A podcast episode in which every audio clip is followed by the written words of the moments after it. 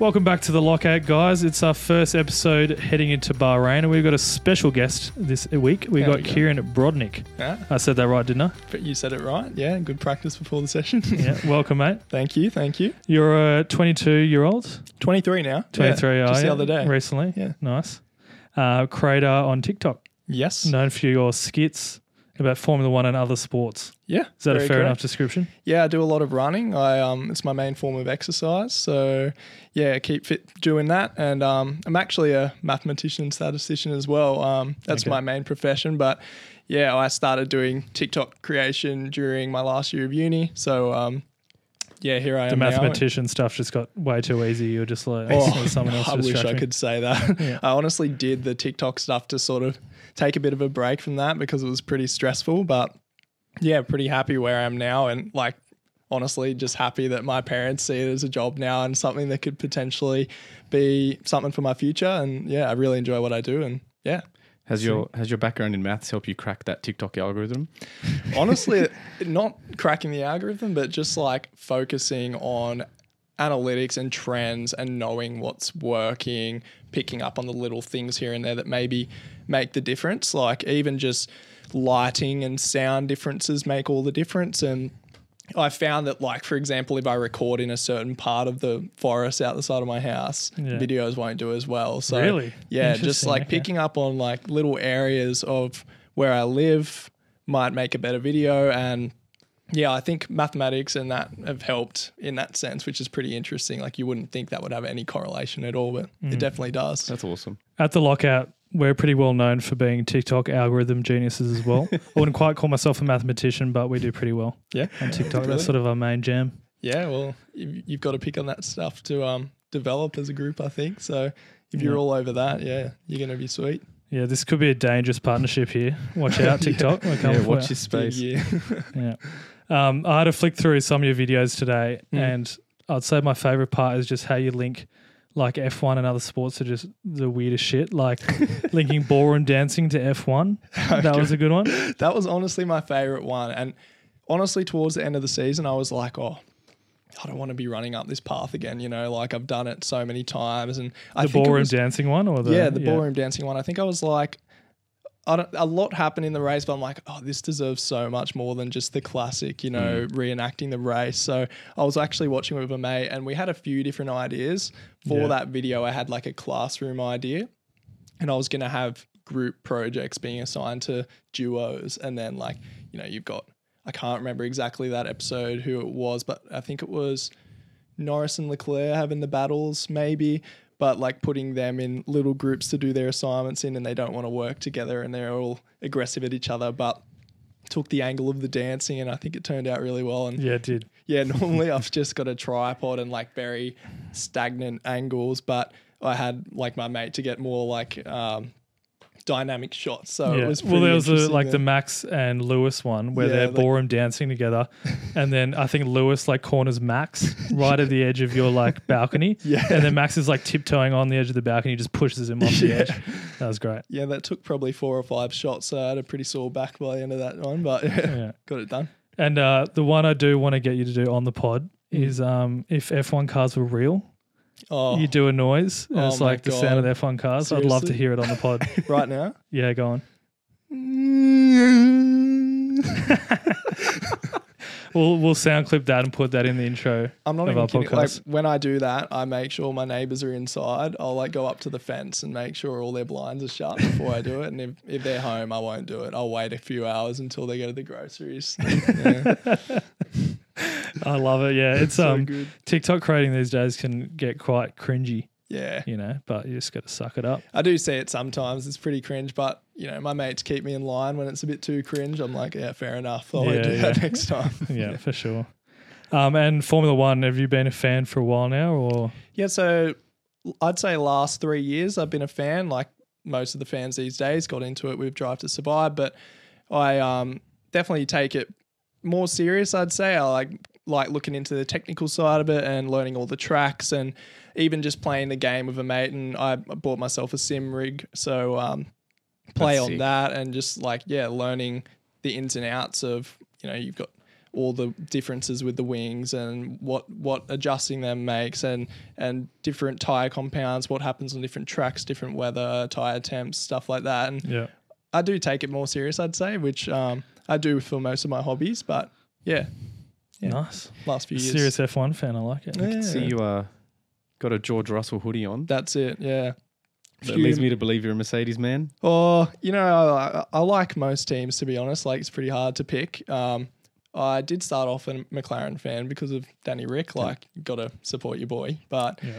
last year, bit tough there. And this year's looking a bit rough as well. Everyone's so. giving up on the Aussies, man. Yeah. I'm the only McLaren nah. fan here this season. Oh, well, you've got a friend now. Because, yeah, you got to have hope. you got to have hope. You do. Yeah. yeah. Whilst it's not looking very hopeful after testing, is it? Yeah. But, um, yeah, we hope for the best.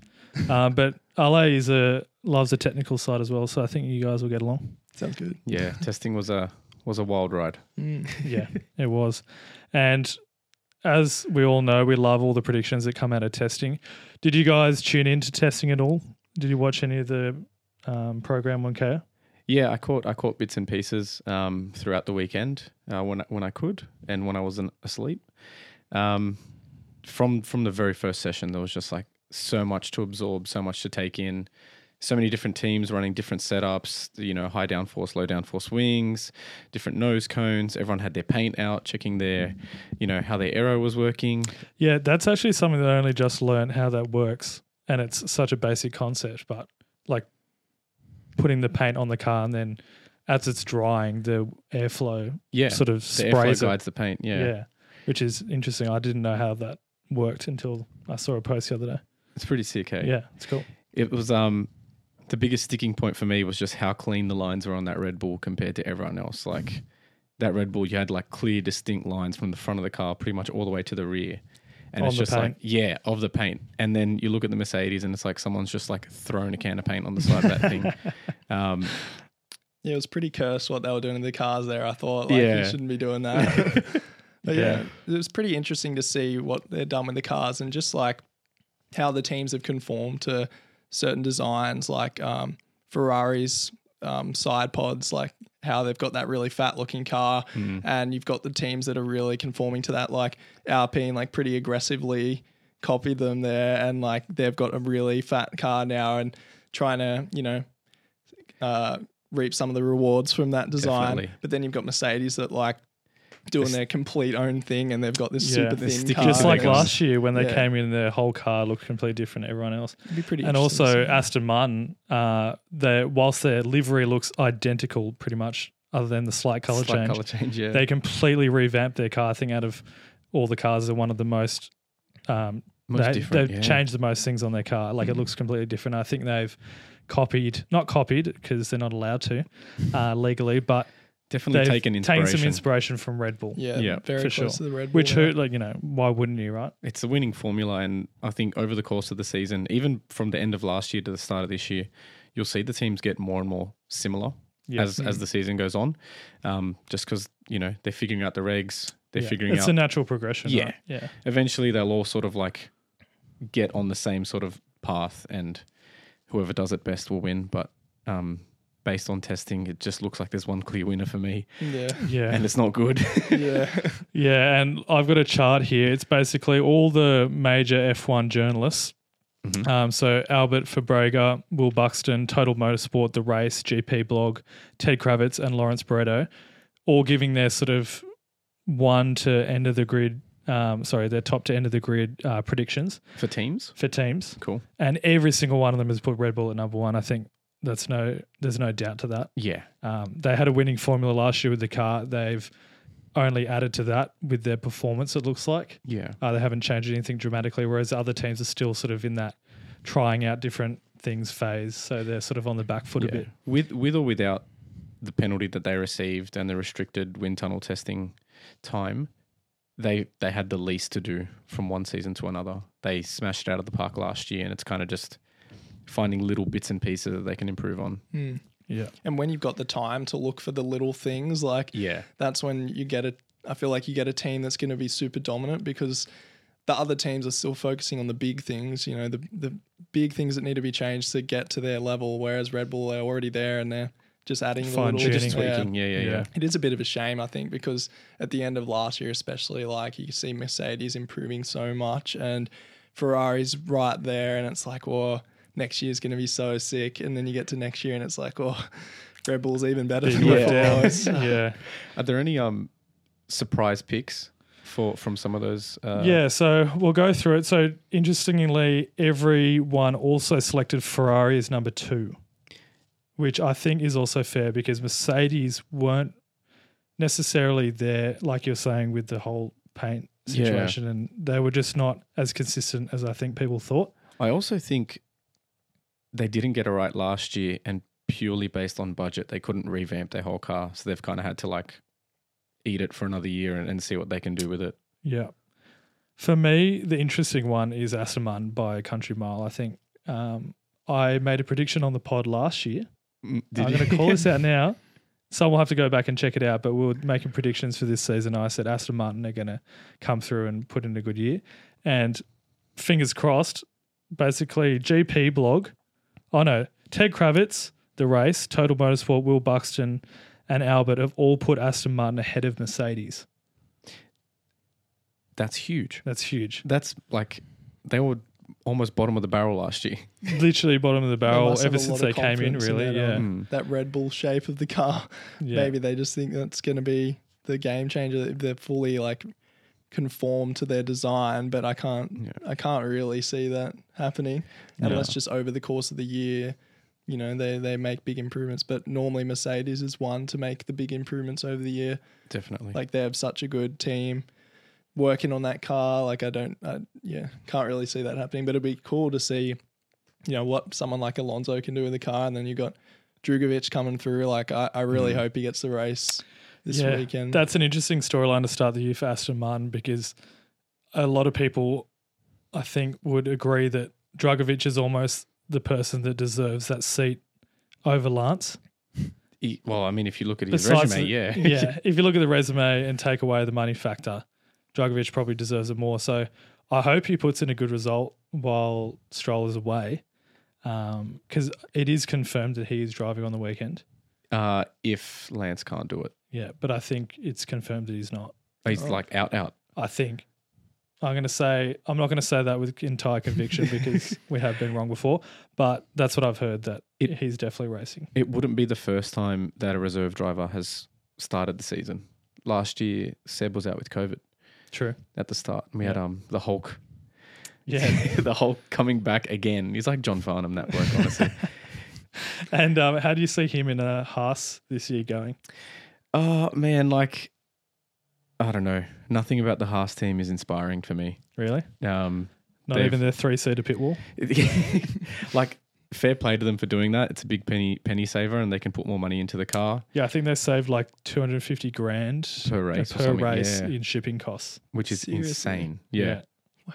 Over, for over three twenty-three seats. races. That's yeah. unreal. Yeah. It's pretty yeah. good. It's a lot It's a lot more money to put into the car, which is good.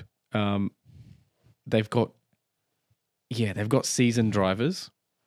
But at the same time, those drivers have hit their ceiling. They're, you know. The thing that excites me about Magnussen, though, is just like you got this bloke that is pretty much out of it. Yeah. And like he's got nothing to lose now. You know, he drives like he's got nothing to lose. And yeah. he's got everything to lose. He's got a kid now. Oh, so there you go. Uh, in terms but of, in yeah, terms of get, the yeah, sport, right, yeah, yeah. yeah. In terms of like his seat and the rest of his career, like I think he probably thought it was over. So to come back and mm. sort of be like, oh, I'm just going to enjoy it. You really see like a driver that's enjoying himself out there. I feel like no, no like restraint, really mm. going for it. So I think yeah. he does get good, you know, good work out of that car, but only as much yeah. as you can do, really. Yeah, I think uh, I've I've seen a couple of people calling Haas and uh, Hulk some, an underdog for this year, um, which I think is interesting. I think he's experienced. It depends on the attitude he brings um, to the team. Like if he comes in and is really hungry, I think he can get some decent points positions. Hmm. Um, and Haas is looking better than a, they did last year. I do Definitely. like even their livery, I think, looks a bit better. Heaps mm. better. They got a Williams new title sponsor. Pretty good too. Yep. Well, Williams uh, is not on the back foot for some people. Will Buxton, Total Motorsport and Lawrence Barretto have put them second last to McLaren and AlphaTauri. So fair. Total Motorsports put AlphaTauri last, Buxton's put McLaren last, and Beretto's put McLaren last. And I don't know if you guys saw, but Norris got out of the car, I think, on the last day of testing.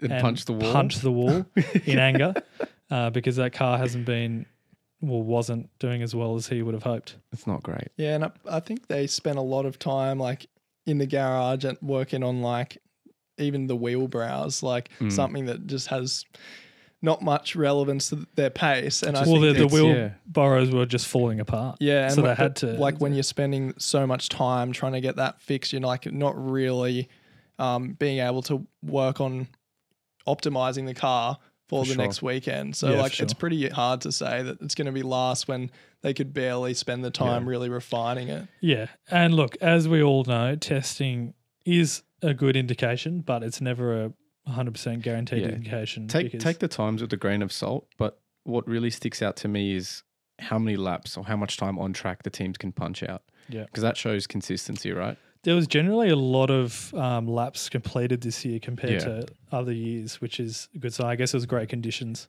and absolutely, the yeah. cars were looking pretty reliable yeah. most of the time.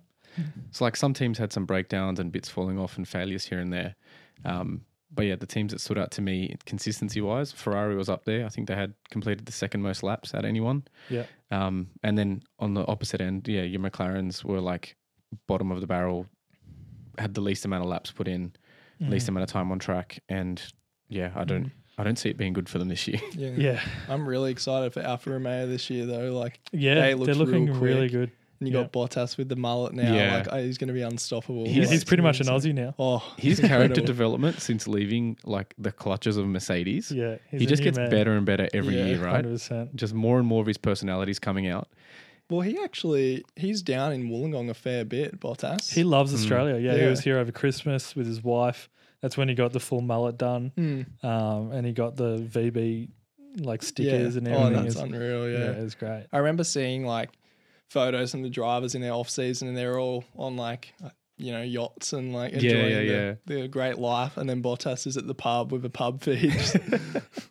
The man is a true blue Aussie. He loves to exercise. He loves his bike riding. A lot yeah. of Aussies like that. And he loves a mullet, which is obviously he loves beer and he loves the pub. So he he fits right in with yeah, Australia. Legend. Yeah. Um, so, yeah, I think it's going to be really interesting to see where Alpine, Alfa Romeo, Haas, AlphaTauri, McLaren end up, you know, in that mix because it's a bit of a mixed bag at the moment in terms of pace. Um, just like last year, that was sort of what ended up happening. The front was, you know, Red Bull ran away with it and then it yeah. was all about the midfield. So it might be similar to last year, but um, hopefully up the front they can keep it a bit closer. Hopefully. We can only hope. I don't want a repeat of last year where the season's done with like three or four races to go. Yeah. And we're sitting here on this on this couch going, oh, who do you think's going to win? Yeah, it was just like it doesn't every really week it was matter. Cheers for Ferrari. yeah.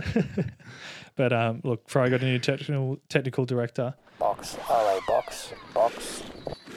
Welcome, Kat. Hello. I'm so happy to be back. Yeah?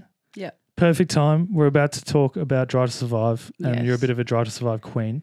Well, you know what? I haven't really watched very much of it yet. I've heard you've watched a bit. It's been all over Twitter. I've watched a couple eps. I've watched um, three eps, I think, so far. Yeah. I'm pretty devo because literally the second episode or the first episode, whatever it was, was Lewis, and I was just like, okay, cool. Ruined my life again. Like I've, I didn't, I wasn't mentally prepared for that. Like the what, first, to see Lewis or to hear about Lewis? What like just the whole, whole season. To be reminded of to be reminded last of year. last year, it was just painful. It wasn't that bad. It was pretty bad. Really? Yeah. The start of it was for Lewis, but hey. Well, yeah, that's where I'm up to right now. Like it was, it's uh, literally okay. just the first part of the season, yeah. and the first scene, like the opening scene of the whole season, was Abu Dhabi twenty-one. So. Yes. Which yeah. was probably the worst time P T S D. Of his entire life. Yeah. And obviously the one I haven't actually watched it yet. I'm planning on watching it. I was thinking about watching it one episode every week leading up to every race, and then I realized that Drive Survive isn't like that. It's all over the place. Like they'll go from Bahrain to like yeah. Brazil or, mm. you know. There's just like no, there's no chronological order, I think, with this season. People have been saying. Every so season it's just all is all like over that. The place. It is, it is a bit all over the place. And um, yeah, I think that's just the way they do it. They do it on storylines. Yeah, it's more just based on the driver and their story from the year. So yeah, it's, it's like an episode sort of mm. per team or per person. Yeah. yeah. I'm a bit worried to watch it, to be honest, just because of Danny Ricciardo's episode. I, I don't want to see my boy getting yeah. exploited. Yeah, well, they absolutely roasted him with the name of his no. episode. Nice guys finish last. Oh, my God. Did you see what they called Mick Schumacher's one? What? Like father, like son. And then there was like a screen, like I saw a clip of someone saying that um, Mick is a dead man walking or something like that. Oh, and people have been there losing is it. No way. No, I swear. And people there have been no losing it on way. Twitter, which, like, I mean, fair enough. Like, come on, seriously. There is They've no way that the the Drive to Survive producers were like, oh yeah, his dad is dying. Let's ma- name the episode about him after his and dad. And then someone's dying. Gone, yeah, he's a dead man walking because he crashed his car. Sick. Yeah, I've I don't know why they would have called it that. I'm trying to think right now why, given a reason, but I can't think of one. I did so, see a clip of um, Benotto and um, why can't I think of his name? Gunther? Gunther. Yeah, they the were on a together. honeymoon. Yeah. Oh, that they went awesome. on a trip together. I, I'd be keen to see that and maybe a full series on them doing some sort of road trip. Romance. Yeah, cool. Yeah, and that's the thing we, we saw, well, I haven't seen it yet, but there's that and there's also the one that everyone's sharing, which is the um, Toto Wolff and Christian Horner going at each other when they're talking about porpoising at the start of the season, mm. which is great. That is really high quality behind the scenes action. Mm. That's what we want to see more of because we don't get to see that at all. Yeah. Um, during the season. To be fair, Toto kind of went for literally everyone in that meeting. Like yeah. everyone was just kind of like, "What? He's wh- why are you why are you coming for us like that for?" But I think in from what I've seen so far, every single clip of Christian Horner, he just looks like an asshole. Like everything he says, you're just you suck. Yeah, see, I like him. Uh, I, I don't mind him. I respect standard. I respect everyone. Actually, I respect Toto. I respect Christian. I think Toto's a great businessman. I think Christian deals with Toto very well and has handled the Red Bull team. I very just well. think like Christian's all good and well when he's winning, but when he's not, it's a completely different story. You can say the same yeah. as Toto. He broke oh, a, a pair of Bose yeah. headphones at the final yeah, race. He broke a head of, pair of headphones. Yeah, great, fair enough. Car wasn't working. They completely just destroyed last season. Yeah, which okay, fair enough. Not used to it, but I think there's also a bit of a difference because Christian Horner, when Red Bull's losing, he's just an animal. Yeah, I think that sometimes though can make the difference between your top principles and your bottom ones, the yeah. ones that have a bit of that cutthroat mentality. And I feel like it's a yeah, requirement so. almost yeah, to be a team principle. I don't principle. think you can really be a successful one if you don't have a bit of it. Maybe sometimes he shows more than he should, but mm. yeah, like I think he's proven he can like really get the team there, but yeah, sometimes between him and Toto it doesn't look that healthy. Yeah, but I think he's I not think really got a very healthy relationship with some of his drivers either. But yeah. he called Sergio a servant in one of the apps. Oh, really? Yeah. But yeah, you also don't know what they're like. The way they cut it sometimes is it's very a bit wild. Yeah. It's a bit yeah. wild. And I think, yeah, that's that's yeah. the most interesting debate about Drive to Survive is there was, I think last season everyone was talking about there was a couple of scenes where like they cut uh, Norris's audio with footage from very different times, and that for me was like, you know, I, I'm not surprised by that because they're dra- dra- dramatising F one, uh, but at the same time I think if I'm watching a documentary that's meant to be true, I want it to be realistic, and I don't want them to be taking audio from one race and putting it in with footage from another race. I mm. think that's just not what a documentary should be. Yeah. Oh, yeah, um, and, and I think one of the biggest issues with the, especially the Norris episode last year was like everyone knew like Norris and Sainz had a big bromance. That was like a thing yeah. people loved. But yeah. then they had an episode of them like hating each other. Well, they pose it as them hating each other, and everyone was like, whoa. Yeah. Like everyone before it felt like the show was pretty truthful. Yeah. But mm-hmm. I think that was nearly a specific part where everyone was like, oh, like the show, I don't yeah. know, they're making actually more up than, than what we first see. So yeah. And look, I haven't seen it yet, but I would like to think that they took on that advice from last year or that um, response and made this season a bit more truthful. I haven't really seen anything yet about them mixing audio and footage and all that. So mm. I think... Look, I my opinion is they give the producers of Drive to Survive a really hard time.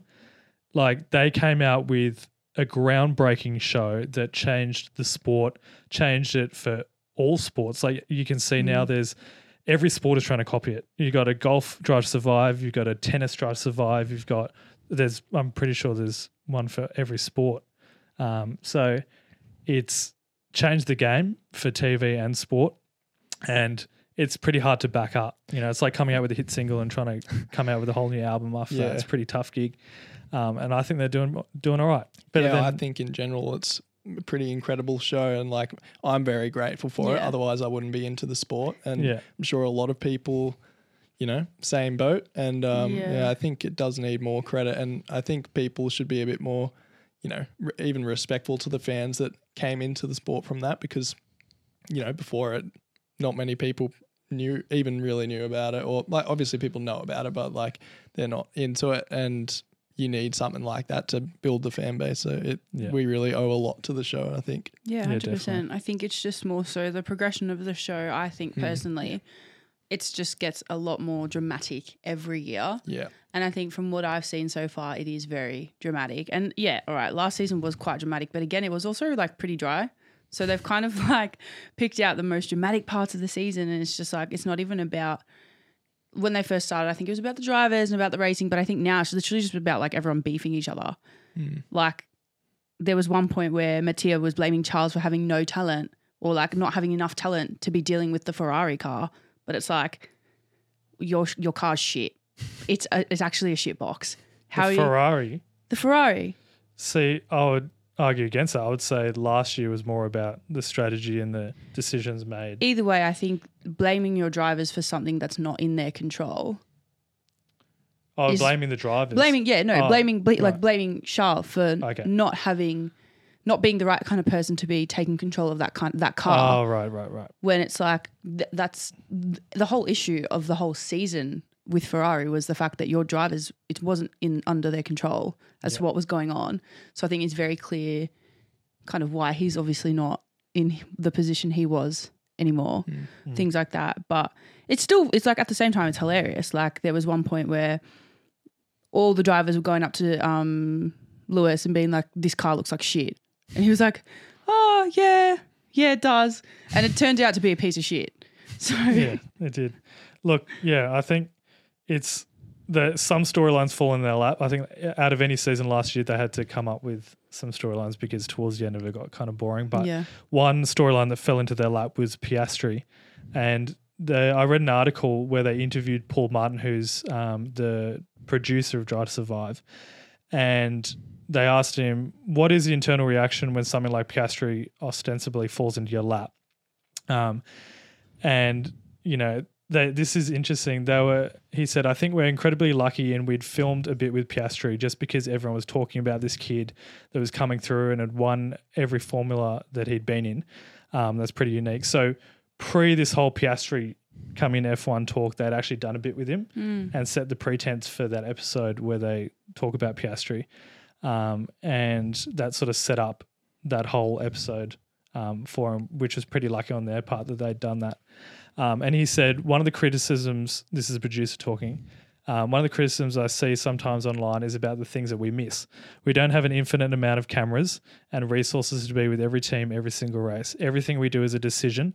seventy-five percent of the time you happen to be on the right place at the right time, but inevitably there's those things outside that you just miss, um, which I think is fair enough. They mm. don't have yeah. all the resources to capture everything, and yeah, people give them a pretty hard time. I think they do a pretty good job of catching most pretty things much everything, and yeah. Yeah, yeah. I think people have just got real unrealistic expectation of yeah. the fact that they think that they're going to be there twenty-four seven and, I mean, and forget that it's yeah. like it's a whole production thing. Yeah. Like yeah. there's l- a limit to the resources that they've got. Of course. Mm. And so like they do pretty all well. The more to them for being able to put the stories together if they're saying they can't be everywhere at once, to put the stories they're putting together with that limited – you know, limited shots. It's pretty impressive. Yeah. If there was one thing you guys could change about Drive to Survive, what would it be? I would honestly just maybe have it in like chronological order as to how the season was, rather than like I, I do I do like the way that they do it with like driver slash team episodes, but I think I personally would probably prefer it to be kind of in a chrono- chronological order as to how the season went. So like maybe an episode per race or something like that. Because it kind of sometimes mm. they jump back and forth, and it's like, wait, didn't we talk about that like two episodes ago? So they yeah. kind of jump back and forth, but I again, think that does a reason of that is because of the resource problem. Yeah, is they one hundred percent. Can't predict what's going to yeah. happen in a race, So unless they see something happens and they run to that garage, but they got to pre-plan mm. people to interview, people to be with and people to follow. Yeah, so I think for sure. in terms of the way they produce it, it has to sort of follow that non-chronological way. But, mm. yeah, I think in a Even ideal in an world, episode, I think nice it would kind of make more sense to be a little bit more chronological. But, again, it is what it is. Yeah.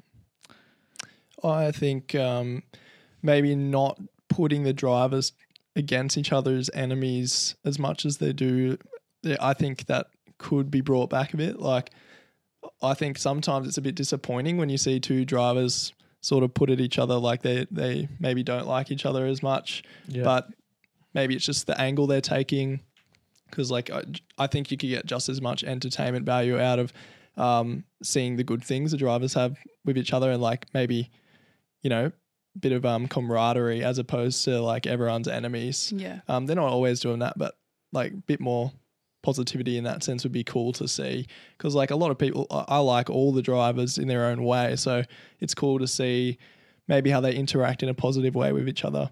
Yeah, mm. yeah. Not everything has to be negative and angry and yeah, drama exactly.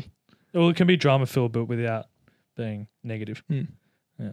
And uh, look, I know you're a guest, but um, I've been told by my pit crew that we need another pit stop, and unfortunately, you're um you're up for new tyres. Oh, beautiful. Sounds good. Should I do the sound? Yeah, go on. No, nah, I can't do it again. Stitch up there. Box, Kieran, box, box. Hello. Thanks for having me back. You're welcome, mate.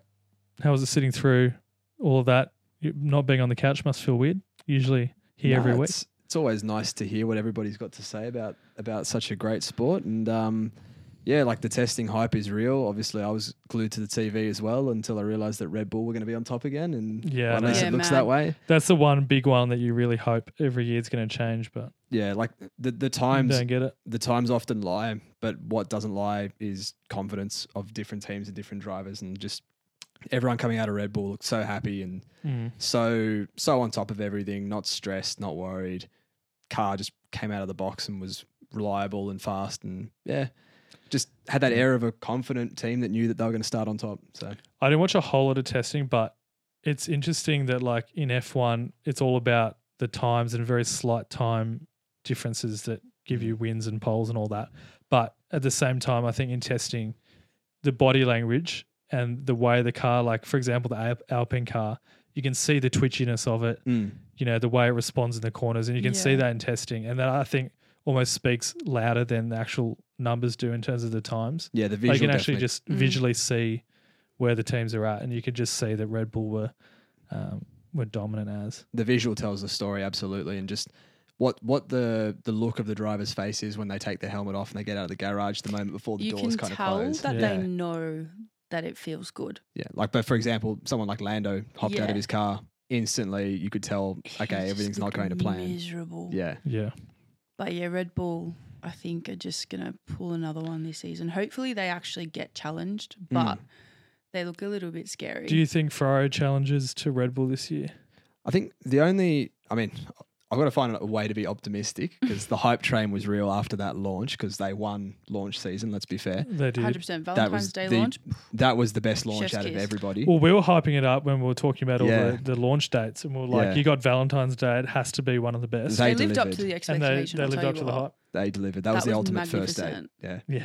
But um yeah, to to remain a bit optimistic, they they went extreme on what setups they were testing the whole way through through testing. And um they were pretty public and open about that. They never ran low fuel. They were always going extreme high downforce, extreme low downforce. They weren't mucking around with the Bahrain setup at all. Um and it is possible that their car won't actually even suit that track um in what they've tried to do this season with it. Um so I guess we'll see. Like that, that could leave the door open to them springing a surprise in Bahrain. But having said that, my pick is still Red Bull. I still expect them to to be on pole and to win the first race. Mm. Yeah, I think that's a good take. Mm. Um, yeah, I think Ferrari hopefully seem a little bit closer than last year um, with everything changing, but we shall see. Exactly. Uh, this weekend. This weekend. Yep. two a.m. for us Aussies. Yeah. Are we staying up for it? That's the real oh, question. Jeez. two a.m. It's like it ends up being two a.m. Monday morning as well. I'll pretty it? much go straight to work. Yeah, it's like there's ridiculous. no point in going yeah. to sleep. I've mm. forgotten what it's like to watch F one at the early hours of Monday morning. It mm. d- does not help with your week and like the feng shui of your week. Yeah. It just sets into- you up for like disaster. Yeah, if you got anything important on Monday, you're screwed. Yeah, mm. ruined. Ruins like your week. Sports jet lag. Yeah. yeah. Literally. Just excited to be watching it in my bed though. Oh, one hundred percent. Testing G'd me up so much. Before we talk about Bahrain though, I do want to talk about a storyline that is almost getting really old and smelly, uh, but it is Andretti and the Concord Agreement. Oh, the yeah. latest is that obviously we talked about last in uh, the special ep, uh, I think last month, mm. that Andretti jumped that hurdle of signing up with a major um, brand partner like G M. Yeah. They did that. That was meant to be the final key what to get them into now? F one. Well, this is the thing, this ongoing thing where the, all the teams aren't happy of having another team, an eleventh team. Uh, so now they're wanting to increase the anti-dilution fee from two hundred million US dollars to six hundred million US dollars. So they're raising it by two hundred percent. What? Um, that's like, you know, close to, that's like eight hundred ninety-one million rough Australian dollars, I think, from the exchange rate. So it's not cheap. A lot of cash. It's not like two hundred million was cheap in the first place. Yeah, but two hundred yeah. million versus six hundred million is like yeah. two completely different things. Yeah. They may as well just say you're not allowed to, no one's allowed to join F one yeah. anymore. Like that is ridiculous. They're doing that thing that like, you know, when you get a contractor out to your place and you know that they don't want the job, so they just throw you a quote that's like way, way too high. Yeah. So that like if by some chance you say yes, like they'll do it and they'll make a fortune on it. But that's you know what F one what? is doing to Andretti. Sometimes yeah. it works. Sometimes it works. As a freelancer, I know. Sometimes you throw the yeah, ridiculous I'm figure. I'm sure you've like, done it then. And you're like, oh my God. yeah. Yeah. Oh my God, it actually worked. Wow. Yeah. And, and you're, you're like, like shit, now I have to do this. Yeah. And, and like, actually I have to do a good job of it because I've asked for this much money. Yeah. Well, that's the thing. Is Andretti going to rock up now, pay the price? Well, what's he going to do? Get on the grid and be like five seconds to lap slower than everybody else and be like, oh crap, I wish I hadn't done that.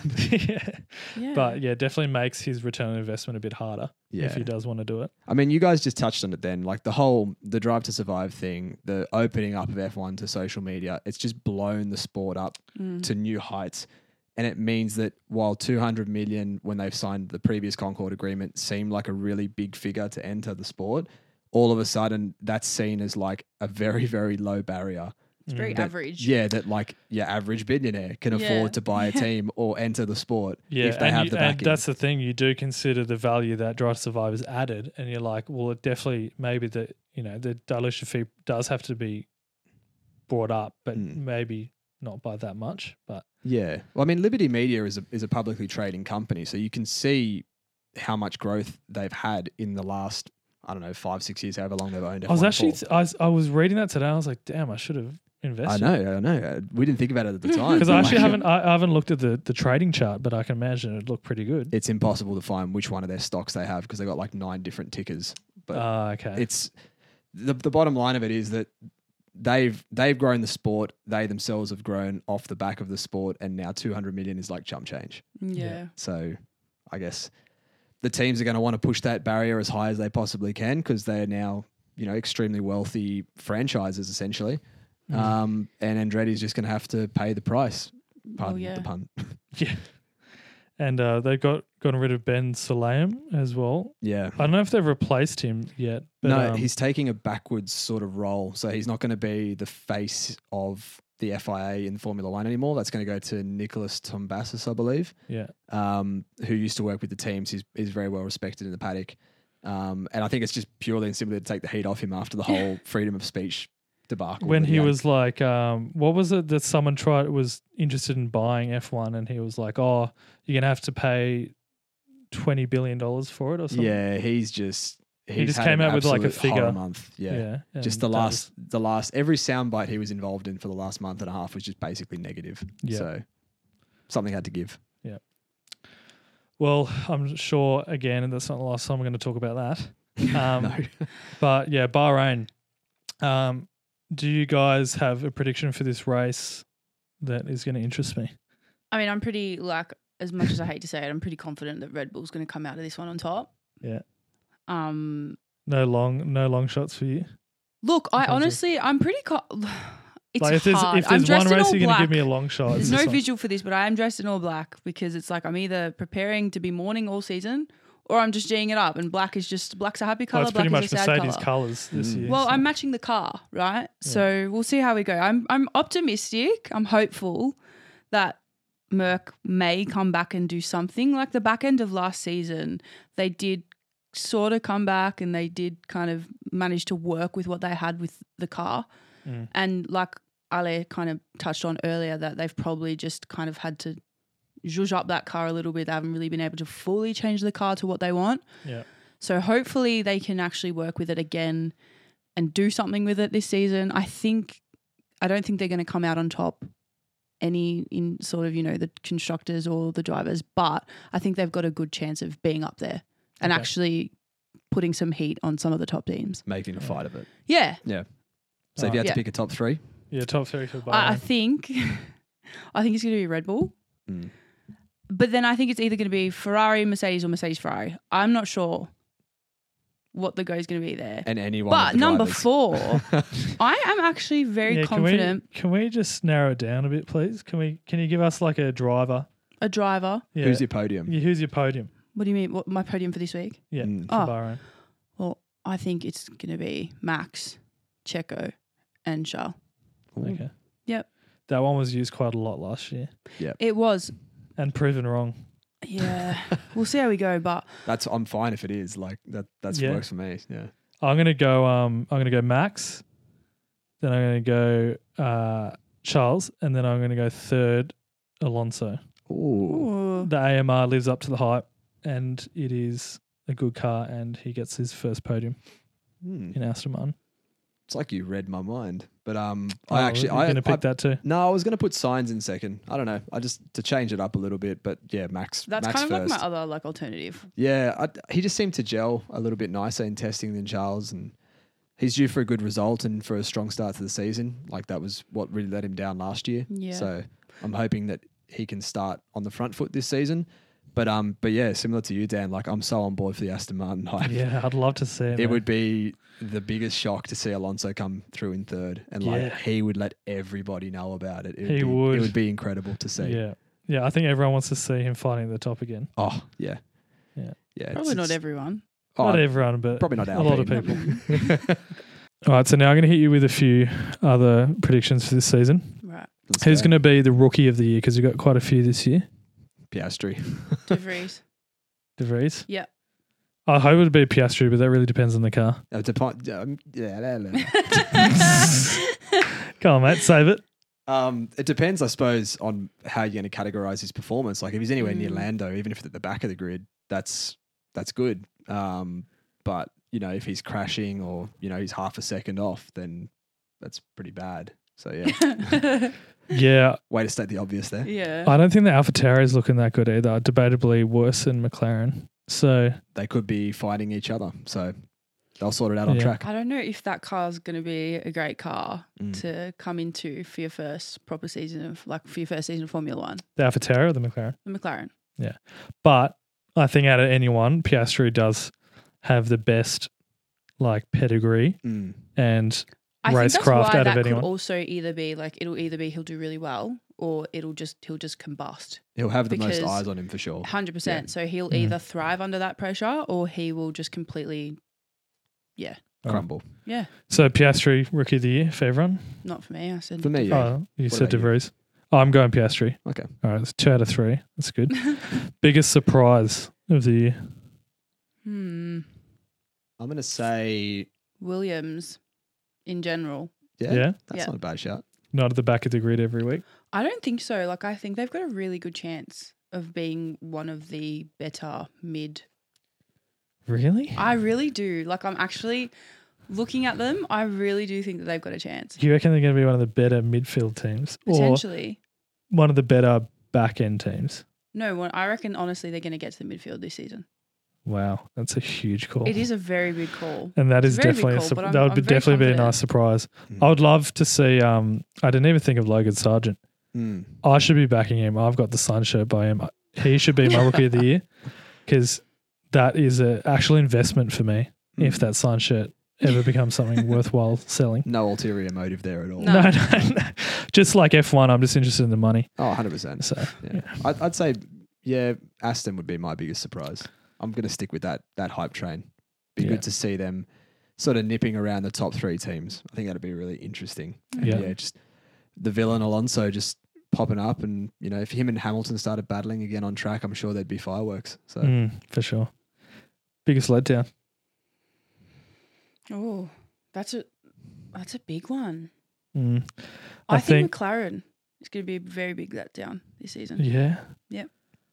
I'd, I'd agree. It's going to be either between McLaren or Ferrari. I'm going to say Ferrari expectation will be sky high. I don't think it'll be like the drivers that are going to be the letdown. I think it'll be the car. Mm. I'm going to say Alpine. Really? Yeah. Yeah. I'm just not confident. Like they're pairing, they don't like each other. Their car looks like um, Baskin Robbins. You, you know that Baskin old Robbins, oh, the, the Baskin ice Robbins, place. The ice cream, yeah. Isn't their livery is um, terrible, which obviously has nothing to do with their performance, but. Yeah, their car looked twitchy. I just uh, them as a team, I'm not too keen on. Mm. I think they'll be fair enough. Fair call. Cool. They'll be a bit of a failure. Mm-hmm. I, I could even say it could be the end of Ocon's career, Ooh. even though I like him. Interesting. Alez yeah. sitting over there and he's actually crossing his fingers, so he's wanting that I, to happen. I really like Ocon, but I, I like Ocon as well. If he's got a bad car this year and he I, doesn't, I don't do like well. Ocon, so I'm not going to be upset if he goes. All right. But yeah, we'll see. I. Keen to see if that whole pairing between him and Gasly is Oh, I'm, is I'm here for heated. drama between them. Like, that would be great. But yeah. yeah, if he if either of them went, I wouldn't shed a tear. Yeah, cool.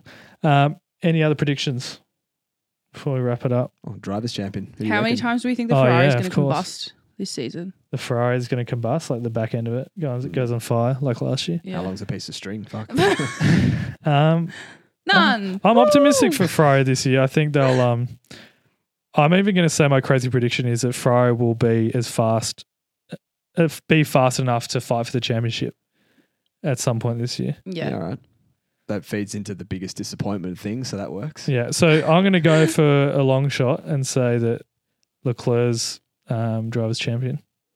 Honestly, I'd I wouldn't it. be so against, I would not be against that at yeah. all. Yeah. I would I would really appreciate that. I think everyone wants to see that as much as they wanted to see Max win.